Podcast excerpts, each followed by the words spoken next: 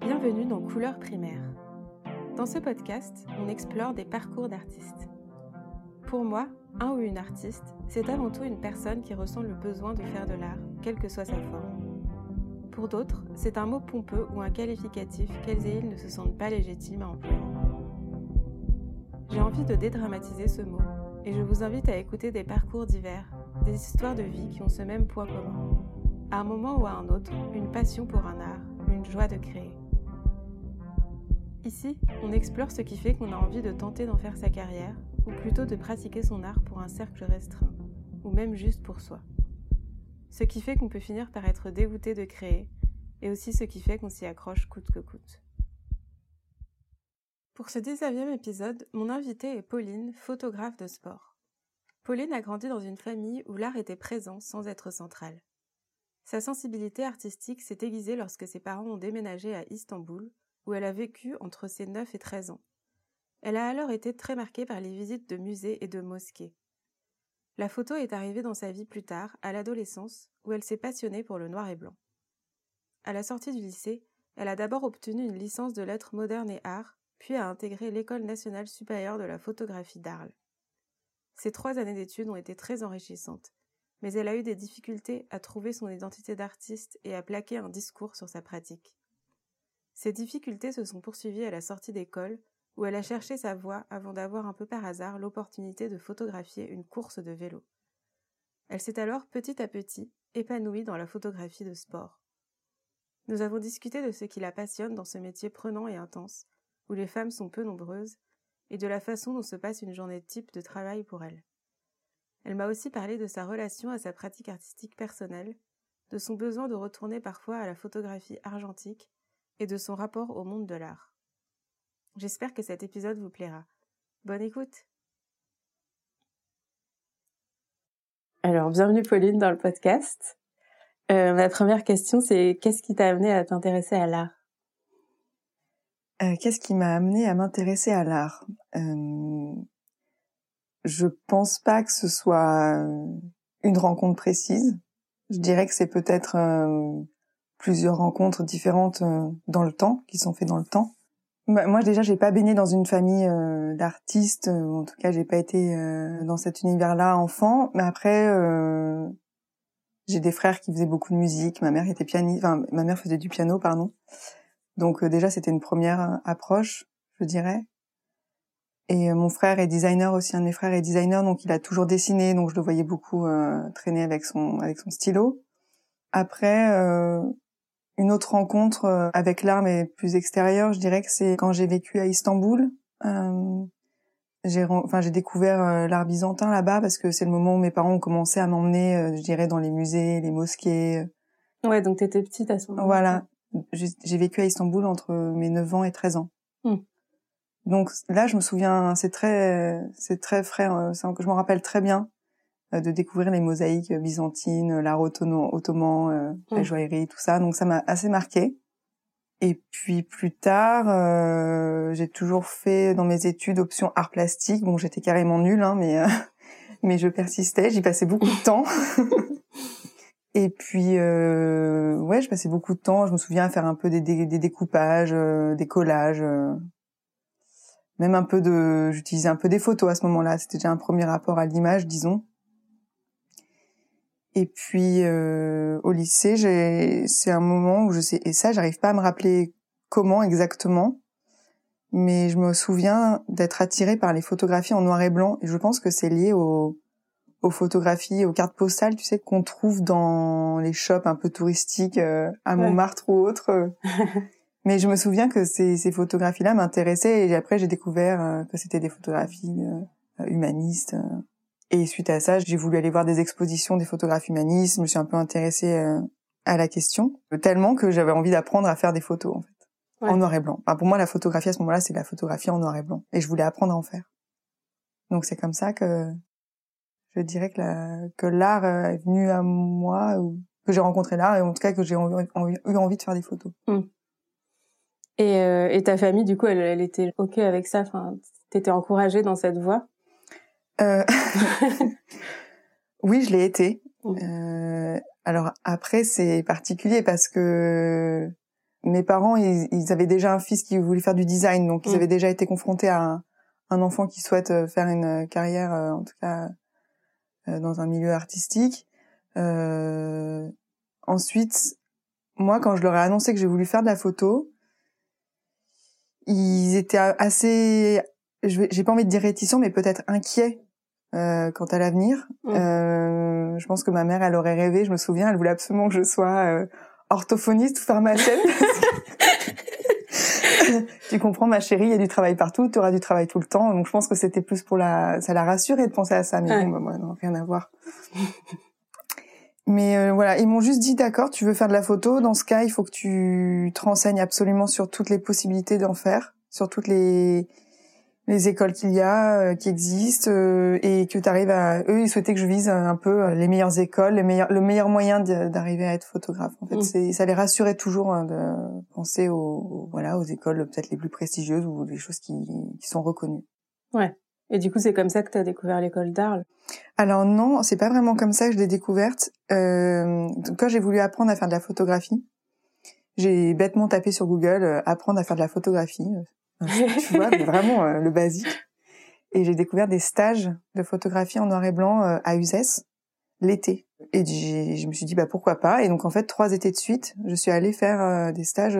ça s'appelait Nord d'Ivoire. Et la personne qui s'occupait de, de nous faire faire ces stages, euh, c'est Yann de Farins, et c'est un photographe qui avait fait l'école d'Arles. Et donc c'est comme ça que j'ai découvert l'école. Et comme j'aimais beaucoup ce qu'il faisait, j'adorais ses stages. Vraiment, c'était mon mot à moi. Ça durait, euh, je sais plus, c'était des stages euh, d'une semaine, je crois, à chaque fois. J'aimais tellement y aller et c'était tellement un coup de foudre avec la photographie quand j'ai appris à tirer, quand j'ai appris à utiliser un boîtier, que je me suis dit que ouais, c'était une possibilité de faire cette école. Elle me faisait un peu rêver à ce moment-là. Donc là, j'étais au lycée. Et puis, euh, je me souviens, j'ai appelé l'école pour savoir euh, comment on intégrait cette, cette, école. Et j'ai appris qu'il fallait un bac plus 2. Donc je me suis dit, bon, bah, on, on attendra plus tard. Ouais. Et euh, du coup, je vais juste présenter l'école d'art vite fait. On l'avait déjà fait dans l'épisode 2 avec Rémi. Tout à fait. mais euh, mais l'école d'art, du coup, c'est une des écoles, je dirais même l'école de photo en France, donc parce qu'il y a aussi euh, comment ça s'appelle? Louis Lumière. Louis Lumière. Et Louis Lumière est plus orientée, euh, elle est aussi orientée cinéma si je me trompe pas? Oui. Ouais. Et euh, c'est peut-être un peu plus technique que Arles qui est plus beaux arts. Mm, mm. Voilà. Et Arles donc c'est une ville dans le sud de la France. Euh, et donc du coup pour faire ce plus 2, t'as fait quoi? Eh ben j'ai fait une fac de lettres modernes et arts.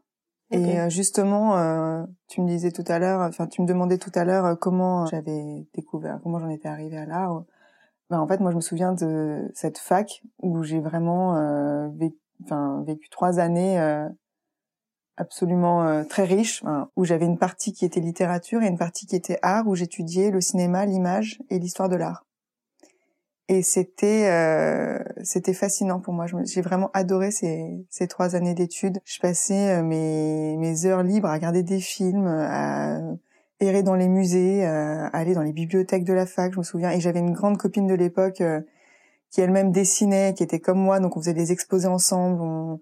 Elle m'a fait découvrir plein de choses dans le cinéma, dans et dans les expos. Et voilà, c'était un moment assez euh, assez unique et vraiment enrichissant pour moi. Mm. J'ai adoré faire cette euh, cette fac. C'était euh, Paris 7 à Denis Diderot. Ah ouais, trop bien. C'était génial. Et voilà, et donc j'ai fait ça et puis je pense que ça a nourri en plus ma culture générale et et puis j'avais pas envie de passer l'école, enfin j'avais pas envie de passer le concours de l'école après deux ans, je voulais avoir ma licence donc j'ai fait trois ans à la fac. Ok. Et euh, donc du coup, tu as intégré l'école d'art euh, d'Arles, pardon. t'as intégré l'école d'Arles euh, donc euh, du premier coup quoi. T'as eu le concours direct. Ouais. Et comment ça s'est passé du coup les études à Arles? À Arles, c'était pareil. C'est alors du coup c'était trois années aussi. C'est une école en trois ans. C'était trois années très très intenses et tout comme la fac, mais à un autre niveau très riche. J'ai appris il y a une partie théorique qui était fascinante sur l'histoire de la photographie. La partie technique, moi, j'ai là où j'ai découvert la photographie couleur, parce que quand j'ai intégré Arles, en fait, moi, je faisais que de la photo argentique, noir et blanc à ce moment-là. Donc, j'ai découvert la photographie couleur, le numérique aussi, à ce moment-là. Et puis c'est euh, c'est trois années quand même assez exceptionnelles où tu fais que de la photo, tu es encouragé dans ce que tu fais, tu peux choisir ce sur quoi tu veux travailler. Euh, moi j'habitais, je me souviens à sais pas 200 mètres de l'école, donc euh, donc je venais de Paris en plus, donc enfin de banlieue parisienne où euh, à la base avant je mettais euh, je faisais trois heures de transport minimum par jour pour aller à la fac, donc là ça me changeait complètement.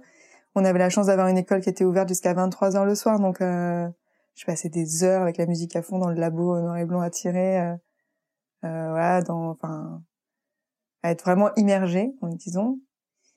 Et puis à la fois, euh, voilà, c'était une école aussi compliquée parce que euh, moi, je me suis toujours demandé si j'avais vraiment ma place dans cette école. Euh, j'étais, j'ai toujours été vraiment assez admirative des autres étudiants qui étaient dans l'école à ce moment-là. Et c'est vrai que j'étais toujours, euh, je suis assez fascinée par le processus de création. Hein. Vraiment, je, je trouvais que les étudiants parlaient extrêmement bien de leur travail, euh, avaient une, euh, des inspirations et des références euh, incroyables. Et moi, en fait, j'avais un côté très intuitif. J'avais un rapport très intuitif à la photographie et j'avais du mal à en parler. J'avais du mal à je, sais pas défendre ce que je faisais et c'était toujours euh, j'étais pleine de complexes à ce moment-là je me comparais énormément mm. donc en fait je c'était à la fois euh, voilà enrichissant et à la fois ça me ça me confrontait à beaucoup de doutes quant à ma pratique photographique ouais ouais je vois et à ce moment-là c'était quoi ton genre de enfin tu, explorais quoi en photographie? Bah justement, je j'explorais plusieurs choses parce qu'en fait, j'avais pas vraiment de de sujet euh, phare ou de je savais pas trop où j'allais. Vraiment je justement, j'ai l'impression que chacun savait à peu près où, il allait et moi non. Et du coup euh, alors à ce moment-là, je me souviens, je travaillais euh, sur des sujets plutôt intimes, je me souviens d'avoir réalisé une série photo sur ma grand-mère après que mon grand-père soit décédé, j'ai pas mal euh, fait de séjour, passé de séjour chez ma grand-mère où je la photographiais, je photographiais son quotidien, ses objets, je m'imprégnais un peu de sa maison. On avait une, quelque chose d'assez distant. J'avais quelque chose, une relation assez distante avec elle, donc c'était aussi un moyen pour moi de créer un lien avec elle.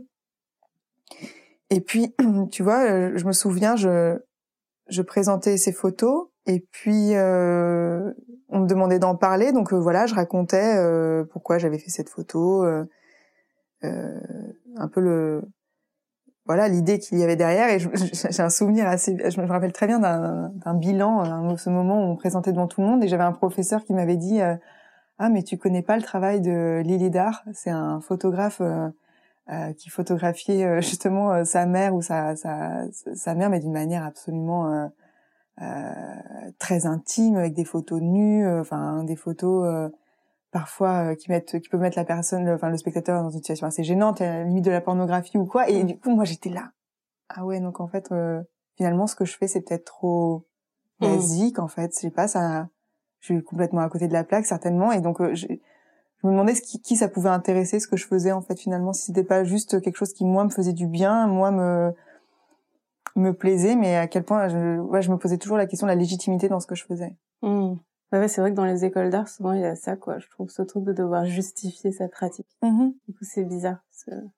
C'est à la fois bien parce qu'on nous apprend à, à pouvoir en parler, et à la fois, euh, j'avais l'impression que si on faisait pas quelque chose de d'original, euh, de jamais vu ou de exceptionnel, bah c'était pas assez bien. Mmh. Ouais, je vois. Et, euh, et pendant que tu faisais tes études, comment tu vivais Tes parents t'aidaient matériellement? Ouais, tout à fait. Mes parents m'ont aidé à, me loger. Euh, et euh, moi, les étés, je faisais des petits boulots. Euh, soit euh, j'ai, j'ai, je vendais des fringues dans des boutiques. j'ai aussi fait des stages d'iconographie dans la presse. Bon, ça c'était plus des stages, mais sinon j'avais des petits boulots, ouais, de de caissière ou autre, pour, au moins pour payer mes vacances, hein, tu vois, à côté, mmh. parce que je, j'avais beaucoup de chance d'être aidée par mes parents à ce moment-là. Ouais. Donc, au bout de ces trois années, il y a un diplôme. yes Super Et comment ça s'est passé pour toi, ce diplôme? C'était toujours aussi étrange? C'était pareil, tu vois, mon diplôme, honnêtement, je pense que j'ai dû l'avoir à l'épacrète. Enfin, tu vois, je l'ai, je l'ai eu, je me souviens, il y avait des mentions de partout. Moi, je l'ai eu sans mention, mais j'étais très heureuse euh, mm. euh, d'arriver euh, au bout et j'étais quand même fière d'être arrivée au bout, vraiment. Enfin, moi, mm. j'étais très heureuse d'être, d'être dans cette école. Euh, donc le diplôme, oui, ça s'est bien, ça s'est bien passé. Et après le diplôme, je suis partie en résidence en Argentine. Il y avait un échange entre deux écoles, entre notre école photo et une école de photo là-bas. Donc je suis partie toute seule en résidence là-bas et hum, de nouveau, euh, je me retrouvais dans une situation où il fallait absolument que je trouve une idée, euh, créer et ça me plaisait beaucoup, mais la contrainte du temps me, me stressait pas mal parce que j'avais l'impression qu'il fallait absolument que je ponde quelque chose euh, rapidement, alors que j'avais une tendance à être plutôt lente euh, dans la production et dans les dans la ouais dans la recherche d'idées. Donc euh, ça avait été difficile, mais à la fois j'étais heureuse d'être indépendante là-bas, d'être d'être toute seule avec. T'étais là-bas pendant un an du coup Non, trois? mois. Trois mois. Mmh. Trois mois seulement. Oh. Et au final, les... il y avait une, étudiante argentine qui était à l'école de photo à ce moment-là. Et à la fin de la résidence, il y a eu une exposition euh, à l'ambassade de France euh, là-bas, mmh. avec les deux travaux mis en parallèle. Ah ouais, d'accord. Voilà. Ah, c'est cool. C'était vraiment chouette. Ok. Donc après cette résidence en Argentine, t'es rentrée à Paris, c'est ça? Oui, tout à fait. Je me suis installée à Paris, euh, donc plus en banlieue parisienne, mais à Paris. Ouais. Et c'était comment ça s'est passé du coup? Parce que je sais que parfois la sortie de, enfin après les études, on est un peu paumé. Euh, on est carrément paumé. on est carrément paumé. Euh, moi, je suis sortie de l'école. Euh, écoute, euh, encore une fois, j'étais dans quelque chose de très. je me disais bon, j'ai fait l'école d'art. Il faut que je sois une photographe artiste. Il faut que je trouve une galerie. Il faut que je mm. trouve sur quoi je veux travailler parce qu'en fait je savais toujours pas même après l'école en fait. Mm. Tu vois, j'avais l'impression que je voulais faire ah oui, alors je et moi j'avais l'impression que je voulais faire du portrait. Au début, j'étais un peu fascinée par ça parce que j'avais fait des stages dans des, euh, agences de portraitistes euh, pour la presse. Donc euh, et j'étais encore une fois fascinée par les photographes, je les voyais travailler, j'étais mais comment ils arrivent à sortir un portrait en deux minutes avec quelqu'un J'avais très envie de réussir à faire ça. Donc euh, j'ai euh, été assistante euh, d'un portraitiste pendant un mois, mais pareil, ça n'a pas vraiment marché. je gagnais pas assez d'argent de toute façon pour vivre à Paris à ce moment-là, et puis j'avais trop de pression, je vivais pas très bien, trop de contraintes. J'étais non, ça n'a pas marché. Et donc là, je me suis dit, bah, il faut, il faut que je trouve moyen de vivre à Paris. Donc j'ai commencé à rechercher du travail dans l'iconographie, comme j'avais fait quelques stages chez Télérama euh, et dans des agences de portraitisme. Je me suis dit bon bah je peux peut-être retrouver ça euh, en attendant de trouver ce que je pourrais faire en photo parce que je ne savais toujours pas ce que je voulais faire. Euh, donc j'ai trouvé un boulot euh, d'iconographe, un d'éditrice plutôt euh, dans une boîte qui organise euh, des événements sportifs. C'était un CDD à l'époque. Donc voilà, je suis arrivée là-dedans, toujours en me disant évidemment non non mais c'est un boulot c'est un boulot, euh, c'est mon gagne-pain, c'est pas vraiment ce que je veux faire, mais voilà, ça va m'aider, c'est très bien, j'ai de la chance de trouver ce, ce travail. Ouais. Voilà. Et donc c'est comme ça que t'es arrivée à la photo de vélo, du coup? Écoute, oui. c'est exactement comme ça, parce que comme j'étais photographe, mon responsable du moment, il m'a emmené sur euh, des courses de vélo en me disant, mais attends, tu veux pas essayer de faire des photos? Alors moi, laisse tomber. À ce moment-là, je faisais du portrait, un peu des, des mises en scène, des photos de paysages. Je me suis dit, mais ça va être un, ouais. ça va être un fiasco. Je... Mais bon, écoute, j'ai j'ai essayé et puis euh, je me suis retrouvée euh, ouais sur une course de vélo belge à, à 10 heures du mat euh, dans une espèce de, de ferveur, de enfin de un peu de fête, tu vois, euh, avec des gens qui attendaient les cyclistes pendant des heures à boire de la bière, à crier. Euh.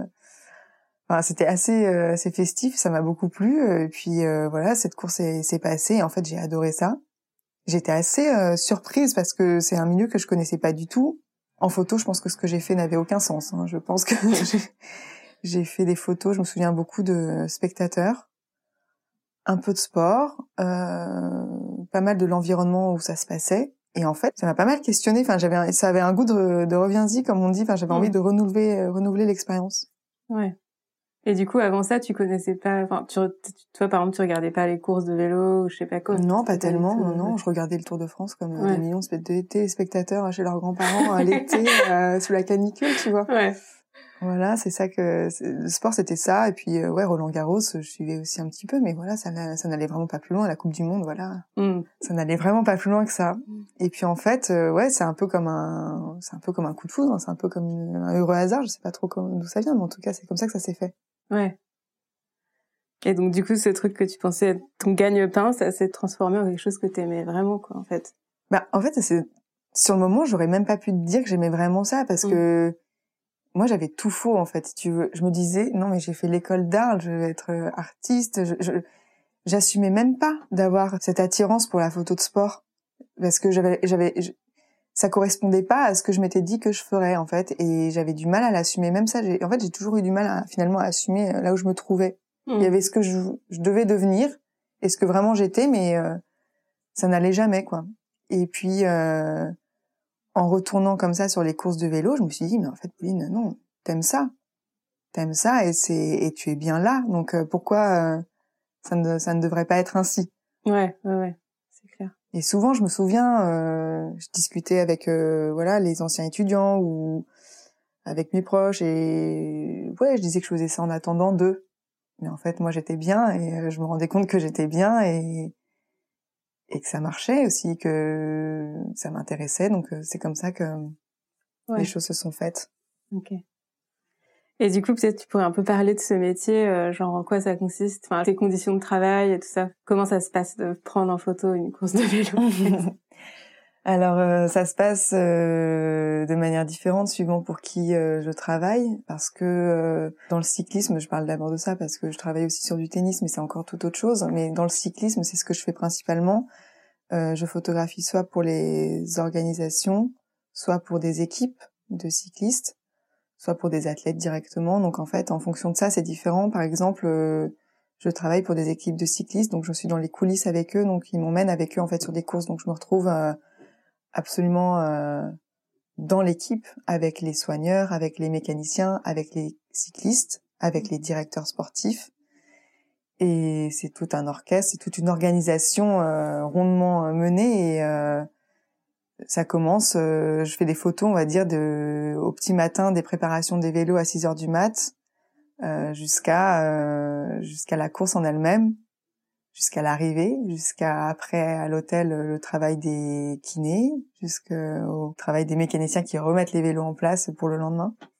Et sinon, quand je travaille pour des organisations d'événements, je travaille notamment sur le Tour de France. Là, je travaille à moto, donc c'est encore autre chose. T'es un chauffeur de moto. Tout à fait, je suis un pilote de moto, exactement. Euh, à moto, c'est assez rock'n'roll, c'est assez physique même, parce que euh, je travaille avec euh, du matériel très lourd. J'ai deux appareils photo, euh, j'ai euh, une sacoche avec des objectifs de au cas où j'ai un problème, avec euh, des flashs, euh, donc tout ça je le porte sur moi quand je suis à moto, donc c'est sûr que c'est assez physique, ça peut faire peur, mais euh, voilà, il faut un bon entraînement et en général tout se passe bien. Et donc je travaille à l'arrière de la moto. Alors les gens me demandent tout souvent si je me retourne, donc non, je ne me retourne pas. je t'imagine trop comme ça. je me contorsionne absolument, mais non, je reste dans le sens de la marche évidemment. Et, et là, je photographie depuis le départ de la course jusqu'à l'arrivée. En général, c'est 5 heures de course. Et là, je photographie tout ce qui se passe sur la course, que ce soit les attaques, les moments stratégiques sportifs, euh, les paysages par lesquels on passe, le patrimoine, euh, les petits détails, tout ce qui se passe en fait euh, sur la course. Cool. Et euh, du coup, ce milieu du sport, de la photographie et tout ça, c'est assez masculin comme milieu. Assez, oui. Et du coup, je me demandais comment t'avais vécu ça, toi, en tant que jeune femme en plus. Ben plutôt bien. J'ai de la chance d'avoir été plutôt plutôt accepté. Euh, j'ai pas été confrontée à à quelconque problème ou c'est c'est sûr que c'est un vrai milieu masculin. C'est notamment le Tour de France. Euh, je dirais que sur les, y a, tu vois, il y a une réunion euh, de photographes en début de tour. Mmh où on est des, je sais pas moi, des, des dizaines et des dizaines de photographes et je repère une, deux, trois femmes. Ouais. Donc ça me fait toujours bizarre parce que parce que j'ai pas l'impression de faire un métier d'homme. Donc c'est très étonnant. Après c'est en train de changer, hein. donc ça c'est quand même chouette et encourageant. Mais euh, non, moi j'ai plutôt été heureusement entourée de d'hommes qui ont même plutôt été euh, ouais accueillants, euh, qui ont fait attention à moi, mais qui ont qui m'ont qui m'ont considéré comme une personne et qui ont pas. j'ai plutôt été bien traitée. Ouais, bah, Le seul truc c'est que comme c'est un milieu masculin, j'ai déjà été, euh, si tu veux, confrontée à des réflexions, des remarques assez euh, ouais sexistes ou autres et, et, qui sont qui me concernaient peut-être pas directement mais face auxquels j'ai dû intervenir parfois ou au contraire parfois sur lesquels j'ai dû mettre des des œillères et une boucher les oreilles parce que mon travail me, demande une telle concentration et un tel effort physique que parfois on est fatigué donc c'est bah ouais, ouais. on peut pas toujours aller sur le champ de bataille. Exactement, exactement. Il y a des moments où on peut, des moments où on peut pas, et tout ça, c'est difficile de de jongler. C'est assez physique euh, et c'est euh, c'est c'est peut-être pour ça que les gens ont tendance aussi à penser que c'est un que c'est un métier d'homme ou quoi, mais c'est c'est évidemment accessible à tous avec une bonne préparation. Euh, on peut tous y arriver évidemment. Et après, euh, donc voilà, donc à moto, c'est ça, c'est, c'est, on va dire les contraintes du métier, c'est vraiment ce matériel qui est assez lourd, qui est, qui est, euh, et, le fait que ce soit dangereux dans les, dans les descentes ou dans les, dans les, dans des moments un peu comme ça euh, compliqués. Après, ce métier, ce qu'il a les contraintes de ce métier, elles sont aussi liées à, à, au sacrifice que ça demande, notamment sur la vie personnelle. Je suis euh, absente de chez moi plus de 100 jours dans l'année. Donc euh, forcément, euh, est-ce que c'est compatible euh, avec une vie de famille Ça, évidemment, c'est à chacun de le décider. Je connais des, j'ai une amie femme photographe à moto qui a trois enfants et qui, qui continue d'exercer ce métier. Et, et évidemment, elle m'a dit que bah il y a des moments, il faut savoir lever le pied. Quand elle a eu ses enfants, elle a dû freiner un peu le moment de sa carrière, mais que derrière, elle a eu un, elle a eu beaucoup de soutien de la part de son mari, de sa famille autour, et qu'elle a pu euh, reprendre euh, les événements. Mais oui, enfin, c'est sûr que ça demande quelques sacrifices euh, personnels. C'est d'ailleurs ce qui est le plus difficile. Mmh. C'est le plus difficile dans ce métier, c'est de d'être prêt à rater des moments de vie, quoi, des, moments qui sont très chers et très précieux. Mais ouais. il faut savoir jongler avec ça. Mmh. Et du coup, comment t'as appris à apprécier ce métier et qu'est-ce qui te plaît là-dedans spécifiquement? Ce qui me plaît dans ce métier, c'est euh, bah déjà ce qui me plaît dans le sport, moi, c'est le dépassement de soi. C'est le, en fait, je trouve que c'est un métier où tu as tout un collectif euh, qui est euh, autour d'une victoire, qui est autour d'une défaite, mais aussi. Mm. Tu vois, par exemple, le Tour de France, c'est quelque chose où ça, ça met tellement en jeu, ça met en jeu beaucoup de personnes pour arriver à avoir une victoire ou un bon résultat. Et moi, ce qui m'intéresse, c'est pas le résultat ou la victoire, c'est tout ce qui est en jeu autour de ça le, les conditions des sportifs, euh, leur euh, leur, euh, le régime qu'ils doivent suivre, l'entraînement, les contraintes qu'ils ont, c'est absolument dantesque. Pour au final, parfois ne rien gagner du tout. C'est physiquement, moi, j'ai jamais vu un sport aussi difficile que le cyclisme. Je me souviens une des premières fois où j'étais à moto, je me suis retrouvée dans un col à photographier un, un athlète qui était en train d'appuyer sur ses pédales mais de toutes ses forces et je le voyais il était au bout de sa vie et, il ne lâchait rien. Et moi j'étais en train de photographier ça mais je me j'étais complètement euh, choquée euh, bluffée de, de l'effort qu'il était en train de faire. Ouais. et je trouve ça beau aussi ces corps qui se qui se dépassent qui qui suent qui les muscles tu vois euh, boursouflés euh, à bout en fait il y a quelque chose que je trouve euh, extrêmement beau et violent là-dedans. Il y a une violence mmh. qui me plaît beaucoup. Mmh. Et puis, euh, et puis en plus de ça, euh, dans le cyclisme, c'est un sport euh, itinérant, donc tu, c'est un sport qui te permet de, de changer toujours de paysage, de décor, de, de route, de, de temps aussi. Et je trouve ça très varié.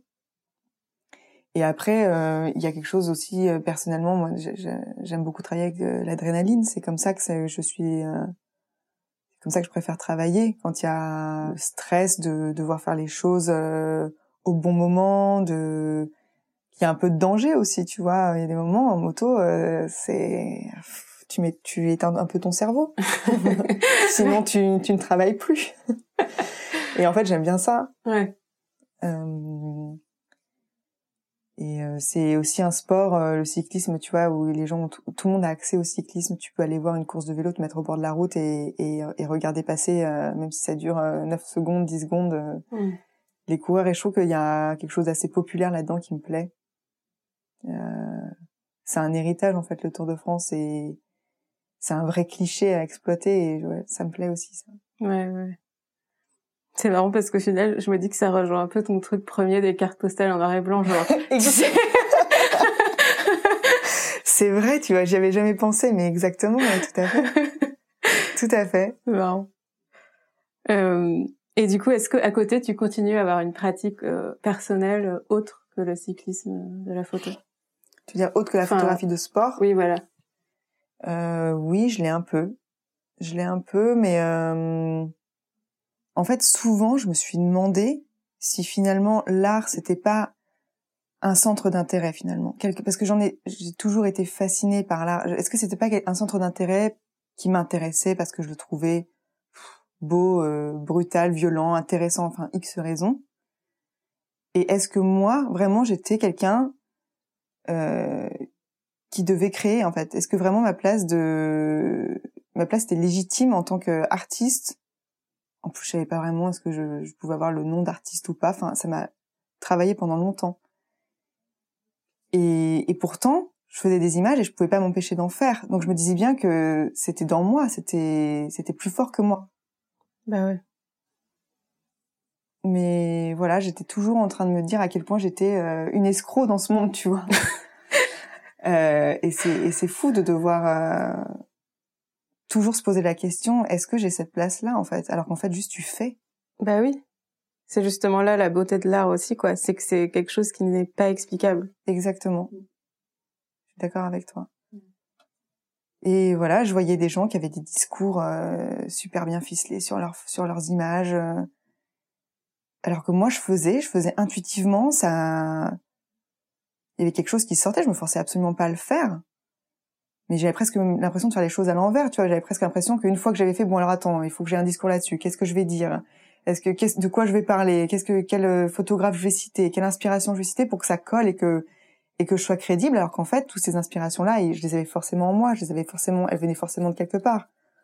Elles venaient forcément de qui je suis de mon bagage du passé de, de mes rencontres de ce que j'ai vu la veille de ce que x raison en fait. Mais tout ce blabla qu'il fallait faire me, me tétanisait en fait. Ouais ouais. Et je pense que c'est peut-être pour ça que que je suis arrivée à à la photographie de reportage parce que peut-être que finalement donner mon point de vue sur ce qui se passe, donner la, transcrire la manière que j'ai de regarder un événement, une chose, un, acte, euh, bah finalement, euh, j'ai pas à en parler derrière. Je le montre. C'est comme ça que je regarde une course de vélo. C'est comme ça que je regarde un match de tennis. C'est comme ça que je regarde une situation dans la rue. Et c'est une interprétation de ce qui se passe, une interprétation du monde, mais j'ai pas à tricher sur ce que je veux en dire derrière. Mmh, mmh. Mon image, elle est comme je l'ai prise et j'ai l'impression de moins tricher que quand je devais absolument euh, parler de mes photos euh, pendant une période. Ouais. Mais euh, en fait, ce qui se passe, c'est que j'oublie vraiment, euh, j'oublie jamais euh, comment je suis tombée amoureuse de la photographie. Tu vois, j'oublie jamais qu'est-ce qui m'a plu dans la photographie quand je l'ai découvert. Et je suis quand même arrivée à la photographie via l'argentique. Et franchement, j'adore mon travail. Je je voudrais pas changer de travail. Enfin, j'adore mon travail, mais voilà, je travaille avec euh, des boîtiers qui pèsent euh, je ne sais combien de kilos, avec des des rafales. Euh, je prends 1000 photos par jour. Tout doit aller très vite. Je dois éditer très vite. Je dois envoyer très vite. Il y a y a une pression qui est monstrueuse autour de ça. Et en fait, moi, c'est pas pour ça que j'ai aimé la photographie à la base. Donc ça m'est arrivé et ça, ça peut m'arriver encore d'avoir vraiment ce besoin de revenir à la photographie argentique, de revenir euh, à l'essence de même de la photographie et à ce pourquoi j'ai choisi ce médium-là pour m'exprimer aussi. Et du coup, euh, ouais, ça m'est arrivé de de faire quelques projets euh, personnels, euh, mais vraiment pour moi. Euh,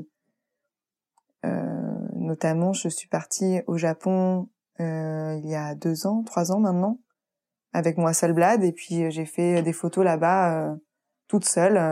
Et tu vois, je repense à ce, que j'ai fait au Japon quand je suis partie toute seule faire mes images. J'étais bien avec ça parce qu'en fait, je faisais, mais j'avais derrière, j'avais pas de compte à rendre. Tu vois, je sais que le projet que j'ai fait, c'était sur des femmes au Japon. Bon, j'ai essayé une fois de participer à un concours avec. Donc je vais, je devais écrire un texte. Ça me saoulait. Bah, j'ai demandé à une copine qui est écrivain mmh. de, de le faire. Et ça m'a bien arrangé. Et d'ailleurs, c'était une super belle collaboration avec elle. Et voilà, et ça marchait pas, mais en fait, j'avais même pas envie de me battre pour que ce projet soit euh, reconnu ou soit, euh, ouais, soit, soit, soit de le justifier en tout cas. Mm. Je, je l'ai fait pour moi. Ça m'a fait du bien de le faire. Ça m'a, c'était important pour moi d'arriver au bout de ça. J'avais aussi besoin de me prouver que que que je faisais ces images et que j'en avais toujours envie. Et j'ai eu toujours envie de les faire. Mais ça m'a suffi en fait. Mm. Mm. Ouais. J'ai pris le temps de photographier. J'ai pris le temps de de regarder, tu vois, de choisir mon angle, de prendre une, peut-être deux photos d'une personne ou d'un paysage et c'est tout et c'est ça, ça doit être la bonne. Et ça me fait beaucoup de bien de Mm. revenir à ça. Ouais. Ça me permet aussi de mieux revenir à mon travail. Ah, c'est intéressant. La lenteur de, de l'argentique. Tout à fait. La lenteur de, ouais, d'observer aussi, parce Mm. qu'en fait, quand je travaille, euh, tout, je dois observer les choses très rapidement. Je dois être concentrée, euh, je dois sentir la course, je dois faire des choix extrêmement rapides. Et j'aime travailler comme ça, mais c'est pas, euh, mais c'est pas ce qui m'a fait aimer la photographie à la base. Et j'ai toujours un peu ce besoin de ce retour-là, quelque chose de, de lent et de, de plus construit, de plus, de plus composé. Je sais pas trop comment l'expliquer. Ouais, ouais, je comprends. Ouais. Ouais, c'est vraiment l'inverse, quoi. Parce que là, quand Ouais. tu fais du cyclisme, tu dois être genre en mode, faut que j'ai l'image bien de ce moment-là qui va hyper vite. Alors que, ouais, c'est complètement le contraire de réfléchir à un projet. Tu vois, quand je suis à moto et que je travaille, euh, j'envoie mes photos en live aussi. Je fais des photos. Donc sur mon appareil, j'ai moyen maintenant de pouvoir recadrer, redresser, vite fait changer le contraste. S'il y a besoin des, des- on va dire des traitements très rapides pour euh, que ma photo soit exploitable. Ah ouais, on peut faire ça maintenant sur Oui. Waouh. Tu vois, j'ai des boîtiers Wi-Fi avec moi et en fait, j'appuie sur deux boutons et la photo, elle part Mm. sur un FTP, elle est récupérée et deux secondes après, elle est en ligne. Alors que Mm. moi, je suis encore sur la moto en train de travailler. tu vois. Donc, si tu veux, on... je travaille avec des moyens euh, qui me dépassent moi-même complètement. Donc, euh... ouais, j'ai vraiment besoin de, j'ai toujours besoin de revenir à une photo, euh, à l'essence même de la photographie. ouais. Ouais. Ça me fait beaucoup de bien. Ouais. Et parce que c'est aussi comme ça que que je la conçois. Et est-ce que tu as des projets euh, dans les... Enfin, ça va être quoi la- les prochains mois pour toi?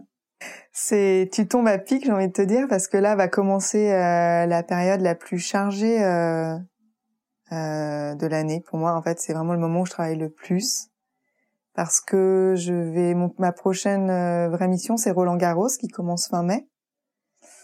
Euh, et puis après, je vais enchaîner avec euh, le Tour de France deux semaines après. Et deux jours après le Tour de France, je vais décoller pour euh, les Jeux Olympiques de Tokyo. Euh, je vais revenir et puis euh, j'aurai certainement 10 jours de repos et puis hop là ça reprend pour euh, d'autres courses avec euh, d'autres euh, équipes cyclistes donc ouais Ah les, mois- les prochains mois à venir euh, Intense. vont être assez intenses ouais. Dans les prochains mois à venir, il y a aussi quelque chose qui est super chouette et je suis très contente, c'est que je vais participer à un festival de photos qui s'appelle Les femmes s'exposent Ah, chouette. et qui est un festival de photos euh, consacré aux photographes, euh, aux femmes photographes professionnelles et qui a lieu à Oulgat du 10 juin au 8 août, auquel je ne pourrai certainement pas aller. tu seras par Mons et par. Malheureusement, exactement. Je suis assez déçue parce que j'aurais aimé, euh, j'aurais beaucoup aimé euh, y aller. Ouais. Et mais malheureusement, je pense que je n'aurai pas un jour disponible à ce moment-là. Ouais. euh. Mais je suis très heureuse d'y participer. Vraiment, c'est Ah, c'est cool. Il y y a plein de plein de de très beaux travaux, donc je conseille à tout le monde d'aller jeter un œil au dossier de presse et euh, d'aller se rendre aux plages d'Oulgat cet été pour admirer l'exposition. Cool. Bah ouais, de toute façon, je mettrai toutes les infos euh, dans la description. bah, merci beaucoup, Pauline. Merci beaucoup, Elena.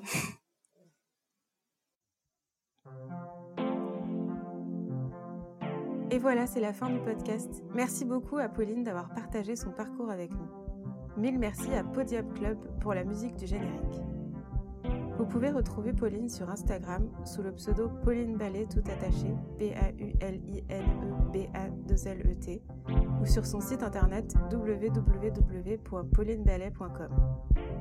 Ces photographies seront exposées au festival Les Femmes s'exposent à Oulgat en Normandie du 1er juin au 8 août 2021. Si vous avez apprécié ce podcast, n'hésitez pas à en parler autour de vous, à le partager et à lui mettre une pluie d'étoiles. Cela aide beaucoup à le faire connaître et votre soutien est précieux. Vous pouvez écouter tous les épisodes sur SoundCloud, Deezer, Spotify, Apple Podcast et Podcast Addict et suivre nos actualités sur Instagram et Facebook. À bientôt!